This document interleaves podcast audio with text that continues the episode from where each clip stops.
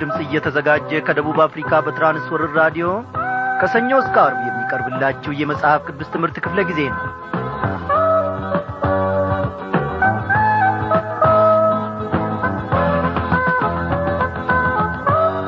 በየስፍራ ሆናችሁ ከእግዚአብሔር ማዕድ በረከትን ለመቀበል የቀረባችሁትን ታላላቆችና ታናናሾች ሰላምታችን በጌታ በኢየሱስ ክርስቶስ ስም ይድረሳችሁ እንደምን አመሻችሁ እንላለን።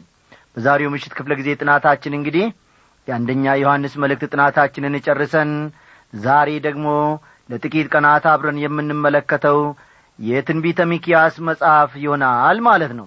ዛሬ የትንቢተ ሚኪያስ መጽሐፍ መግቢያውን አንዳንድ ነገሮችን አብረን እንመለከታለን። እግዚአብሔር አምላካችን እንግዲህ ምን ይሳነዋል? ባለፉት ጊዜ ደግሞ የማዕዱን ድግስ ተካፍለን ምንም ነገር ሳይጐልብን በእያንዳንዷ ቀንና በእያንዳንዷ ደቂቃ እግዚአብሔር አምላካችን ለሕይወታችን የሚረባውን ጠገን እያደረገ የእምነታችንንም ቁርጭምጭሚቶች እያሳደገ ወተት ከመጋት አጥንት ወደ መቈርጠም ደረጃ ደግሞ እያመጣን ነው። በዚህ በትንቢተ ሚኪያስ ውስጥ የእግዚአብሔርን ፈቃድ ምን እንደሆነ እግዚአብሔርም ደግሞ በባሪያዎቹ በኩል የተናገረው ለእኛ የሚረባንን ምን እንደሆነ በጌታ መንፈስ ቅዱስ አጋዥነት አብረን እንመለከታለን እንማራለን። እንግዲህ እንደ ተለመደው የዛሬውን ዝግጅታችንን በዚህ ዝማሬ እንጀምራለን ማለት ነው። በእናቴ ማህፀን ገና ሕፃን ሳለሁ ጠላቴ ሊያጠፋኝ ሲል ቀድመህ አየህ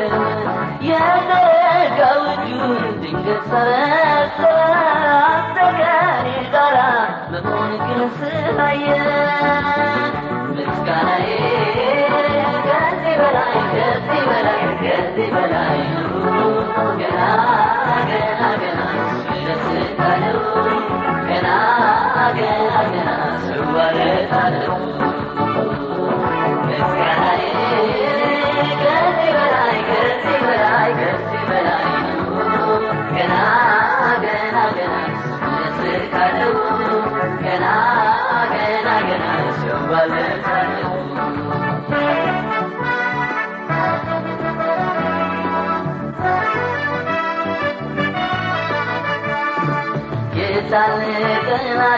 ነጋሪት ያስመታው ወደቀልኝ ብሎ በደስ ሳይቦረቀው ደርቤ ቆሜያለሁ። ኢየሱስ ደግፎኝ ለሱ ሰዋለሁኝ ምስጋናዬ በላይ ከዚህ በላይ ከዚህ በላይ ነው። ገና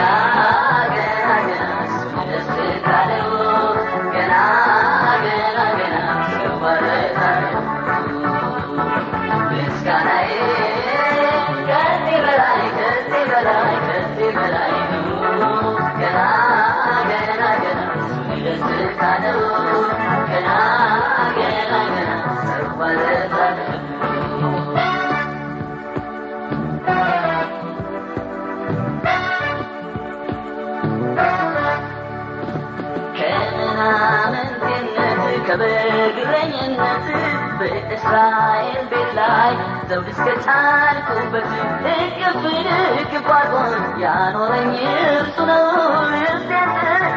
የምድረን ይህም ሲያንስበት ነው። ምስጋናዬ ከዚህ በላይ ከዚህ በላይ ከዚህ በላይ ነው ገና ገና ገና እሱ ደስ ካለው ገና ገና ገና ስመለሳለሁ ምስጋናዬ ከዚህ በላይ ከዚህ በላይ ከዚህ በላይ ነው ገና ገና ገና ደስ ካለው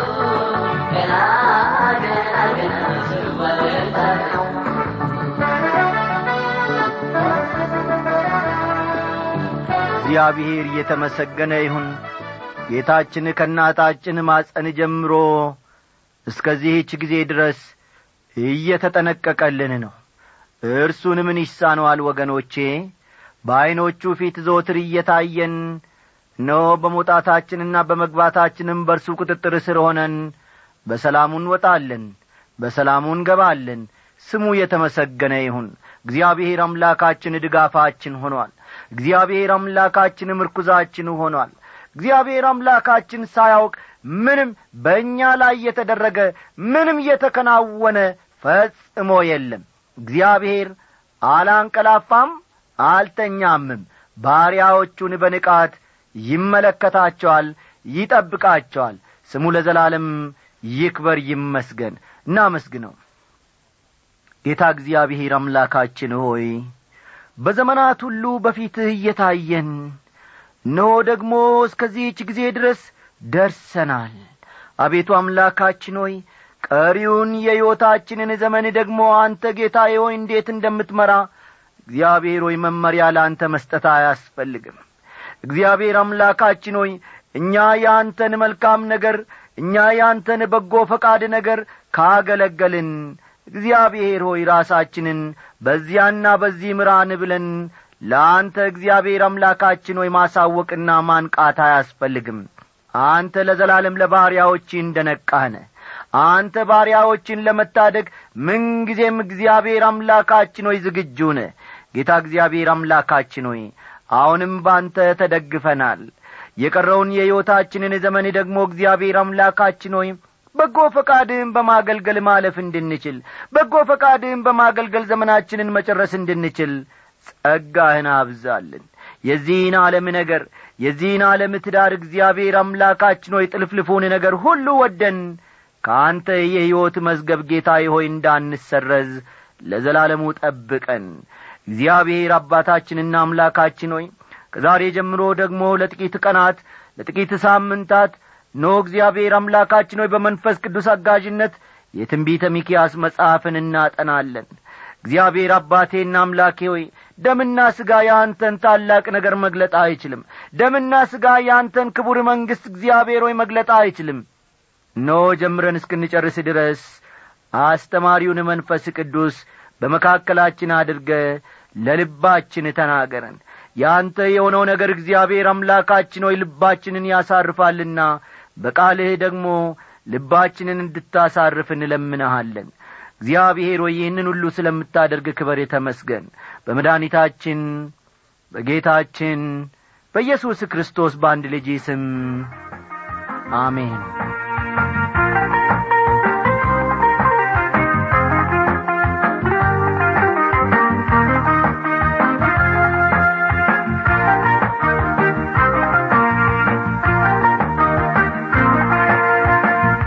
አድማጮቼ እንግዲህ ከዛሬ ጀምሮ ለተወሰኑ ቀናት የትንቢተ ሚኪያስ መጽሐፍ ጥናታችንን ከእግዚአብሔር መንፈስ ቅዱስ አብረን እንማራለንና መጽሐፍ ቅዱሶቻችሁን እንዲሁም መጻፊያ ደብተሮቻችሁንና እርሳሶቻችሁን እስክታዘጋጁ በዚህቻችን ሙዚቃ አብረን እንቆያለን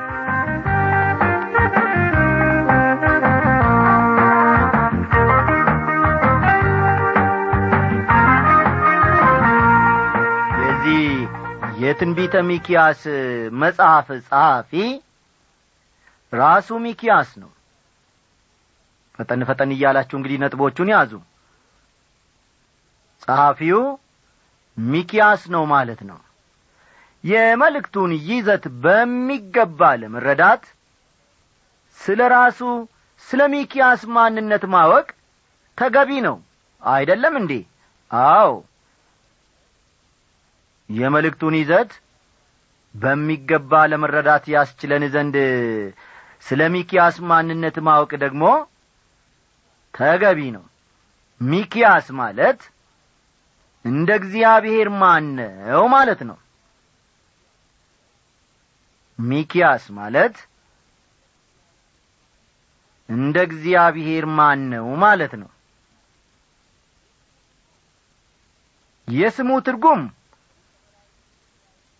ከሊቀ መላእክቱ ሚካኤል ስም ጋር ተመሳሳይ ነው። የስሙ ትርጉም ከሊቀ መላእክቱ ከሚካኤል ስም ጋር ተመሳሳይ ነው። ሚካኤል ማለትም እንዲሁ እንደ እግዚአብሔር ማን ነው ማለት ነው። ሚካኤል ማለት እንደ እግዚአብሔር ማን ነው ማለት ነው። በቅዱሳት መጻሕፍት ብዙ ሚኪያሶች ተጠቅሰዋል። ይህኛው ግን ሞሬታዊው የሚል መለያ ስም ተሰጥቶታል። ሚኪያስ ምዕራፍ አንድ ቁጥር አንድን ተመልከቱ። ትንቢተ ሚኪያስ ምዕራፍ አንድ ቁጥር አንድን ተመልከቱ በመጽሐፍ ቅዱስ ውስጥ ከተጠቀሱት ብዙ ሚኪያሶች ይሄኛውን ሚኪያስ የሚለየው ሞሬታዊው የሚል መለያ ስም ለዚህ ሰው መሰጠቱ ነው። ሞሬታዊው የሚል መለያ ስም ለዚህ ሰው መሰጠቱ ከሌሎች ሚኪያሶች ይህንን ሚኪያስ ልዩ ያደርገዋል። ሚኪያስ የሞሪሼት ጊት አገር ሰው ስለ ነበር ነው። ምክንያቱም ሚኪያስ የሞረሼት ጊት አገር ሰው ስለ ነበር ነው። ሚኪያስ ምዕራፍ አንድ ቁጥር አሥራ አራትን እንደ መረጃ መመልከት ይቻላል። ሚኪያስ አንድ ቁጥር አሥራ አራት ይህቺ ቦታ ከኢየሩሳሌም ደቡባዊ ምዕራብ ከኢየሩሳሌም ደቡባዊ ምዕራብ ሀያ ማይሎች ያህል ትርቃለች። ሀያ ማይሎች ያክል ትርቃለች ማለት ነው። ስለዚህም በቅዱሳት መጻሕፍት ከተጠቀሱት ሌሎች ሚኪያሶች የሚለይበት የራሱ ምክንያት ስላለው በዚሁ መልኩ ልንረዳው ይገባናል። መልእክቱ የተጻፈበትን ጊዜ ደግሞ እንመልከት መልእክቱ የተጻፈበት ጊዜ በስምንተኛው ክፍለ ዘመን ማለቂያ ላይ እንደ ነበር ይታመናል። የትንቢተ ሚኪያስ መልእክት የተጻፈበት ጊዜ በስምንተኛው ክፍለ ዘመን በስምንተኛው ክፍለ ዘመን ማለቂያ ላይ እንደ ነበር ይታመናል። ሚኪያስ ከነቢዩ ኢሳይያስ ጋር በተመሳሳይ ዘመን ነበር የኖረው። ሚኪያስ ከነቢዩ ኢሳይያስ ጋር በተመሳሳይ ዘመን ኖሯል። በይሁዳ ነገሥታት በኢዮአታም በአካዝና በሕዝቅያስ ዘመንም አገልግሏል ፈጠን ፈጠን በሉ። በይሁዳ ነገሥታት በኢዮአታም በአካዝና በሕዝቅያስ ዘመን ይህ ሰው አገልግሏል። ሚኪያስ ምዕራፍ አንድ ቁጥር አንድን እንደ መረጃ ተመልከቱ። ሚኪያስ ምዕራፍ አንድ ቁጥር አንድን ልብ ይሏል። ሆኖም ትንቢቱ የሚያተኩረው ሰማርያና ኢየሩሳሌም ላይ ነበር። ትንቢቱ የሚያተኩረው ሰማርያና ኢየሩሳሌም ላይ ነበር። ሰማርያ የሰሜናዊው እስራኤል መንግሥት ዋና ከተማ ስትሆን ሰማርያ የሰሜናዊ እስራኤል መንግሥት ዋና ከተማ ስትሆን ኢየሩሳሌም ግን የደቡባዊ መንግሥት ዋና ከተማ ነበረች። ይህንን ብዙ ጊዜ ተመልክተናል ወይም አጥንተናል። ኢየሩሳሌም ግን የደቡባዊ መንግሥት ዋና ከተማ ነበረች። ምንም እንኳ ሰውየው ራሱ ከደቡባዊ መንግሥት ቢሆንም ትንቢቶቹ ያተኰሩት ሰሜናዊ መንግሥት ላይ ነበር። ሚኪያስ ራሱ ከደቡባዊ መንግሥት ቢሆንም ትንቢቶቹ ግን ያተኰሩት ሰሜናዊ መንግሥት ላይ ነበረ ሰሜናዊው መንግሥት ላይ ነበር። ሰሜናዊው መንግሥት በአሶር እየተጠቃ በነበረበት ዘመን ሚኪያስ ያንኑ መንግሥት በነቢይነት ሲያገለግል ነበረ። ልብ በሉ ሰሜናዊው መንግሥት በአሶር እየተጠቃ በነበረበት ዘመን ነበር ሚኪያስ ያንኑ መንግሥት በነቢይነት ሲያገለግል የነበረው ወይም የኖረው። ምንም እንኳ ጥቃቱ ለደቡባዊው መንግሥት ያልቀረለት ቢሆንም በአሶር ወደ ምርኮ የተወሰደው ሰሜናዊው መንግሥት ብቻ ነበረ። የአሶር ጥቃት ለደቡባዊ መንግሥትም ያልቀረ ቢሆንም በአሶር ወደ ምርኮ የተወሰደው ደግሞ ሰሜናዊው መንግሥት ብቻ ነበረ እንጂ ደቡባዊ መንግሥት በአሶር በምርኮ አልተወሰደም። ሚኪያስ የተከተለውን ያጻጻፍ ስልት ደግሞ እስቲ ቀጠላ አድርገን እንመልከት። ሚኪያስ ከኢሳይያስ ከሆሴና ከአሞጽ ጋር በአንድ ዘመን ነበር የኖረው። ፈጠን ፈጠን በሉ። ሚኪያስ ከኢሳይያስ ከሆሴና ከአሞጽ ጋር በአንድ ዘመን ኖሯል። ምናልባትም ከኢሳይያስ ጋር የተለየ ቀረቤታ ሳይኖረውም አይቀርም። አንዳንዶቹ ትንቢቱን ትንሹ ኢሳይያስ የሚሉትም ከዚህ የተነሣ ነው። ሚኪያስን ምን ብሎ ይጠሩታል ማለት ነው አንዳንዶቹ? ትንሹ ኢሳይያስ በማለት ይጠሩታል። በትንቢተ ኢሳይያስና በትንቢተ ሚኪያስ መካከል ጉልህ ተመሳሳይነት መኖሩን መመልከት ይቻላል በትንቢተ ኢሳይያስና በትንቢተ ሚኪያስ መካከል ጉልህ ተመሳሳይነት መኖሩን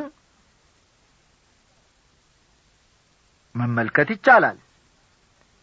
ብዙ ሰዎች ከታናናሾቹ ነቢያት መካከል በጣም የሚወዱት ትንቢተ ሚኪያስን እንደሆነ ይናገራሉ። ብዙ ሰዎች ከታናናሾቹ ነቢያት መካከል በጣም የሚወዱት ነቢይ ሚኪያስ እንደሆነ ይናገራሉ። በአጻጻፍ ስልቱም በጣም የተለየና የሚደነቅ ሰው ነው። ውብ ያገላለጽ ዘይቤን ውብ የሆነ ቅኔን ፈጠን ፈጠን በሉ። ውብ ያገላለጽ ዘይቤን ውብ የሆነ ቅኔን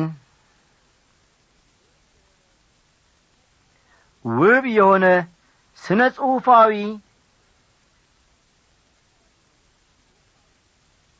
ውብ የሆነ ስነ ጽሑፋዊ ለዛን የምታደንቁ ከሆነ ያለ ጥርጥር ትንቢተ ሚኪያስንም ታደንቃላችሁ ማለት ነው። አጻጻፉ ጥልቅ ስብዕናን የሚወጋና ግላዊ ነው ልስልስና በጣም ስስ ስሜት እንዳለውም መመልከት ይቻላል። ልስልስና በጣም ስስ ስሜት እንዳለውም ከጽሑፉ መመልከት ይቻላል። በጣም ሐቀኛና ግልጽ ከመሆኑ የተነሣ ጥሩ የጦርነት ዜና ዘጋቢ ዐይነት አቀራረብ አለው ሚኪያስ በጣም ሐቀኛና ግልጽ ከመሆኑ የተነሣ ግልጽ ከመሆኑ የተነሣ ጥሩ የጦርነት ዜና ዘጋቢ ጥሩ የጦርነት ዜና ዘጋቢ ዐይነት አቀራረብ አለሁ የእግዚአብሔርን ዘላለማዊ ምሕረትና ፍርድ የእግዚአብሔርን ዘላለማዊ ምሕረትና ፍርድ ሚዛናዊነቱን በጠበቀ ሁኔታ ያቀርባል ሚኪያስ ፈጠን ፈጠን በሉ። ሚዛናዊነቱን በጠበቀ ሁኔታ ያቀርባል። ጨለማና ጨፍጋጋ የፍርድ ጊዜ ፊት ለፊቱ እንደሆነ ቢያውቅም ከዚያ ባሻገር መጪውን ክብርና የእስራኤልን እፎይታ ዘመን መመልከት የቻለ ነቢይ ነው። ይህም መጽሐፉን ተወዳጅና ተደናቂ አድርጎታል። ሚኪያስ በእስራኤል ባሉ ከተሞች እንዲሁም በኢየሩሳሌምና በይሁዳ ስለሚመጣው ፍርድ ይናገራል። ሚኪያስ በእስራኤል ባሉ ከተሞች እንዲሁም በኢየሩሳሌምና በይሁዳ በኢየሩሳሌምና በይሁዳ ስለሚመጣው ፍርድ ይናገራል። ምክንያቱም እነዚህ ከተሞች በዙሪያቸው ባሉ ሕዝብ ላይ የሚያሳድሩት ጫና ቀላል አልነበረም።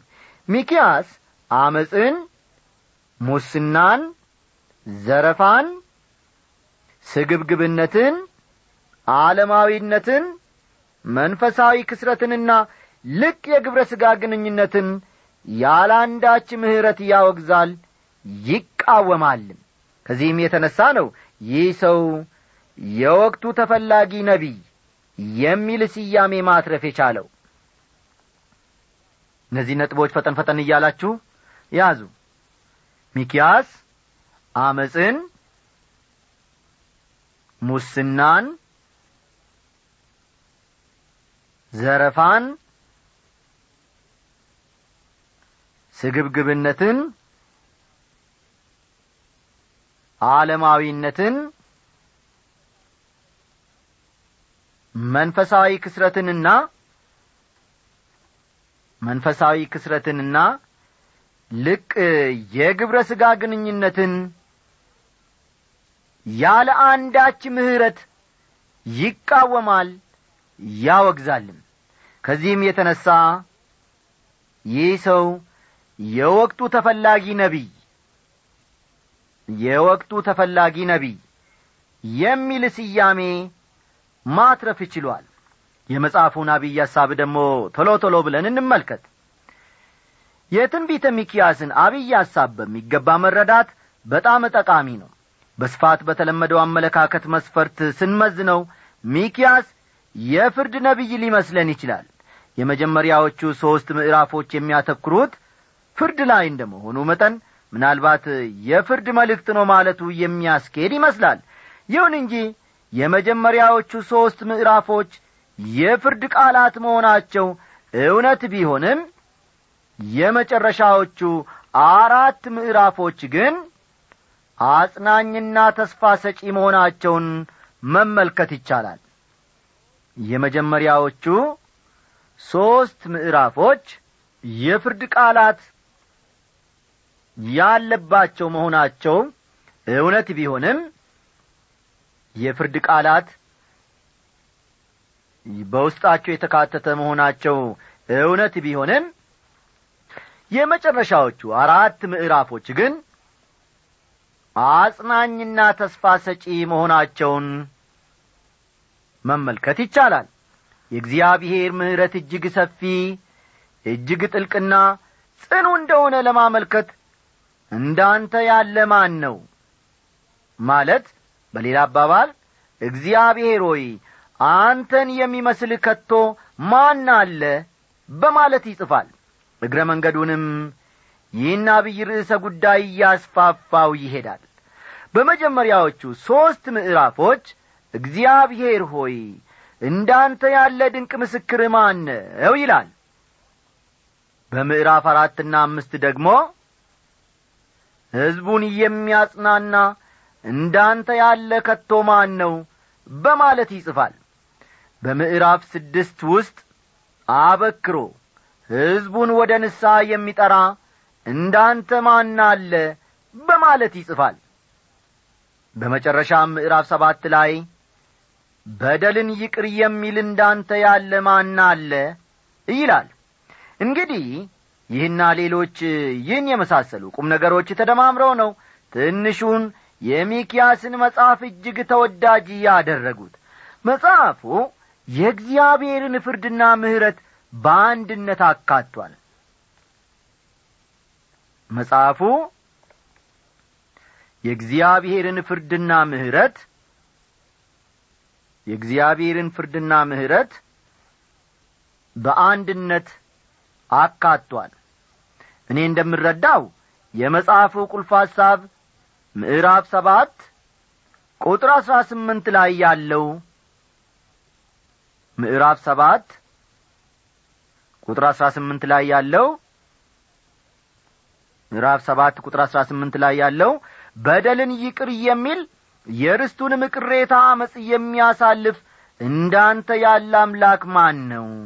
ምሕረትን ይወዳልና ቁጣውን ለዘላለም አይጠብቅም የሚለው ይመስለኛል እግዚአብሔር ኀጢአትን ይጠላል ኀጢአተኞችን ግን ይወዳል ስለዚህም ሊያድናቸው ይፈልጋል። ፍርድ የእግዚአብሔር እንግዳ ሥራ ነው። ልብ በሉ ይህንን ከዚህ ቀደም ተምረናል። ፍርድ የእግዚአብሔር እንግዳ ሥራ ነው። ምክንያቱም እግዚአብሔር በማንም ላይ መፍረዳ አይፈልግም ማንም እንዲጠፋ አይፈልግም። ይሁን እንጂ ቅዱስ አምላክ መሆኑን መዘንጋት የለብንም ስለሆነም ኀጢአትን ስለሚጠላ አመፃ ያለበትን ነገር ሁሉ ደግሞ እግዚአብሔር ያለ አንዳች ጥርጥር ይቀጣል። ትንቢተ ሚኪያስን በሦስት ምድብ ማስቀመጥ ይቻላል። ትንቢተ ሚኪያስ ምዕራፍ አንድ ቁጥር ሁለት። ፈጠን ፈጠን ብሉ። ሚኪያስ ምዕራፍ አንድ ቁጥር ሁለት። ሚኪያስ ምዕራፍ ሦስት ቁጥር አንድ። ሚኪያስ ምዕራፍ ስድስት ቁጥር አንድ ቁልፍ ሐሳብ አድርገው ያቀረቡት እነዚህ ሦስቱ ምዕራፎች ቁልፍ ሐሳብ አድርገው ያቀረቡት ስሙ ወይም አድምጡ የሚለውን ቃል ነው። ስሙ ወይም አድምጡ የሚለውን ኀይለ ቃል ነው። የመጀመሪያው መልእክት ያነጣጠረው አሕዛብ ሁሉ ላይ ነው። ፈጠን ፈጠን በሉ የመጀመሪያው መልእክት ያነጣጠረው አሕዛብ ሁሉ ላይ ነው። ሁለተኛው መልእክት በተለይ ያነጣጠረው የእስራኤል መሪዎች ላይ ነው። ሦስተኛው መልእክት ያነጣጠረው ደግሞ በግል ለእስራኤል የቀረበ የንስሐ ጥሪ ነው። በግል ለእስራኤል የቀረበ የንስሐ ጥሪ ነው። እስራኤል ወደ እግዚአብሔር እንድትመለስ አበክሮ ጥሪ ያቀርባል። በጣም የሚገርመው ነቢዩ ኤርምያስ ከዚህ መጽሐፍ በመጥቀስ መናገሩ ነው።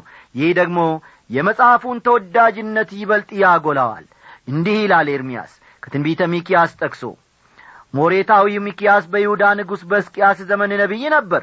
ለይሁዳም ሕዝብ ሁሉ የሰራዊት ጌታ እግዚአብሔር እንዲህ ይላል ጽዮን እንደ እርሻ ትታረሳለች ኢየሩሳሌም የፍርስራሽ ክምር ትሆናለች። የቤቱም ተራራ እንደ ዱር ከፍታ ይሆናል ብሎ ተናገረ። ኤርምያስ ሀያ ስድስት ቁጥር አሥራ ስምንትን ጊዜ ሲኖራችሁ ተመልከቱ።